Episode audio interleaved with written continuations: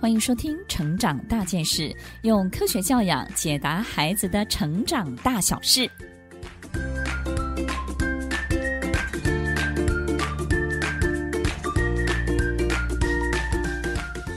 这一集主题要分享的是手心手背都是肉，怎么样可以解决二胎的家庭战争呢？二胎的家庭战争是现代好多爸爸妈妈的新的任务。为什么呢？因为当我们家里有第二个宝贝的时候啊，这个大宝贝一定会开始吃醋，会争宠，偷偷欺负二宝。那么二宝也很委屈，会偷偷的告状。为了吸引注意力，大宝会怎么做呢？他会开始出现一些也许退化的行为。爸爸妈妈也许会觉得很奇怪，为什么会出现这个状况呢？因为他发现，当他模仿二宝，二宝呢就能够得到爸爸更大的注意力，那他就要把自己变成二宝喽。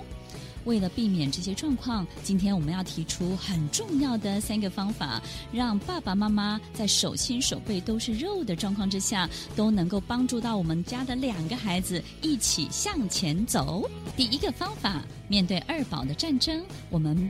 不可以选边，必须要站中间，这才是教养的最佳的位置。但是不选边站中间，到底该怎么做呢？我们在许多的游戏当中会发现，大宝二宝就会开始吵架了。我们发现孩子在争执的时候，通常都是一开始玩得很快乐，后面呢突然之间就打起来了，吵起来了。其实我们的大宝自认为年长。所以他经常会把自己当成是爸妈的替身来管教我们的另外一个小宝贝。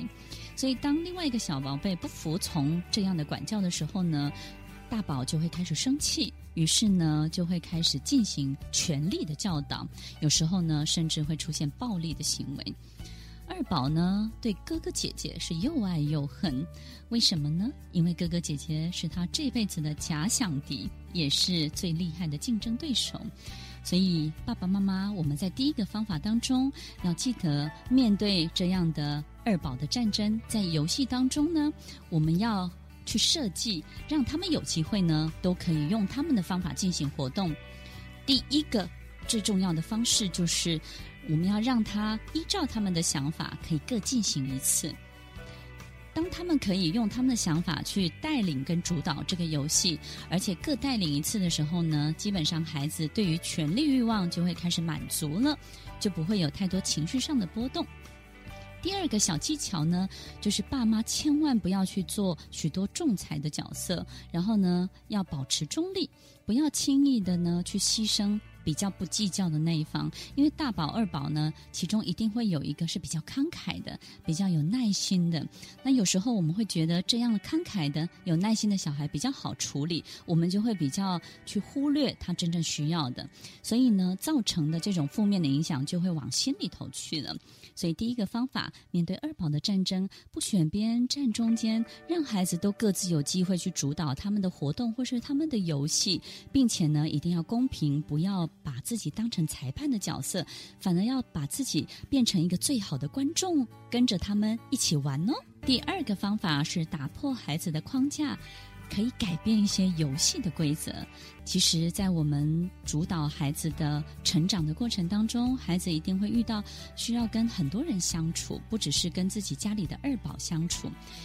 爸爸妈妈要记得，千万不要当声控的宝宝，对不对？用声控去控制宝宝，只透过说来教导跟指正。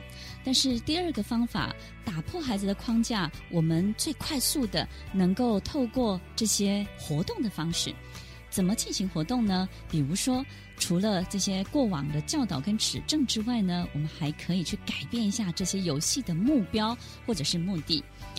如果这个游戏呢，可以脱离赢这件事情跟输这件事情，而我们把目标设定在，嗯，爸爸妈妈开始设定这个游戏的最终目标跟任务是怎么样成为一个最有创意的人，或者是怎么样可以成为一个最有耐心的人，怎么样可以成为一个帮助别人的人，或者是最能够接受失败的人，把这些。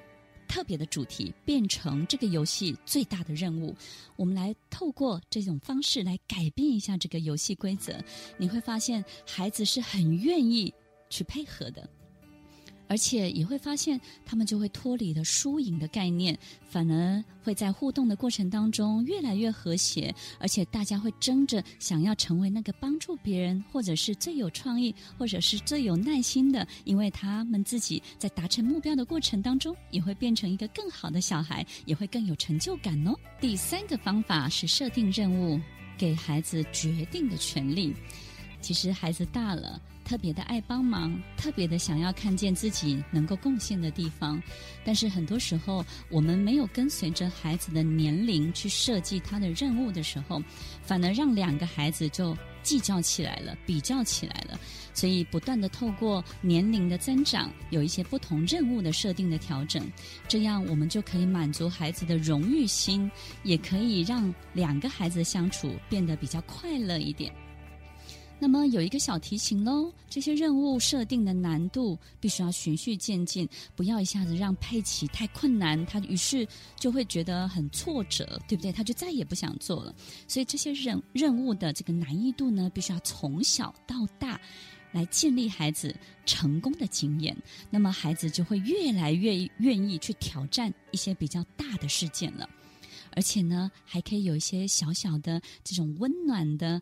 小设计哦，把一些共同的任务让两个孩子可以一起讨论、一起完成。透过共同目标的设定，两个孩子也会更有合作的可能性哦。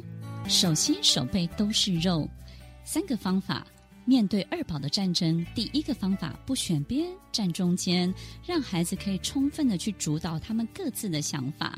第二个方法。打破孩子的框架，去改变一些游戏的规则、游戏的任务或是游戏的目标，让他们在游戏当中变成一个自己更喜欢的人。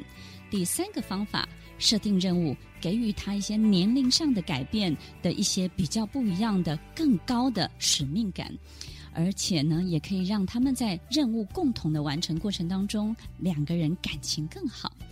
这三种方法都是让我们家里的大宝、二宝。能够成为他们人生彼此最佳的伙伴。听完今天的节目后，大家可以在 YouTube、FB 搜寻 Emily 老师的快乐分多金，就可以找到更多与 Emily 老师相关的讯息。在各大 Podcast 的平台，Apple Podcast、KKBox、Google Podcast、SoundOn、Spotify、Castbox 搜寻 Emily 老师，都可以找到节目哦。欢迎大家分享，也期待收到您的留言和提问。Emily 老师的快乐分多金，我们下次见，拜拜。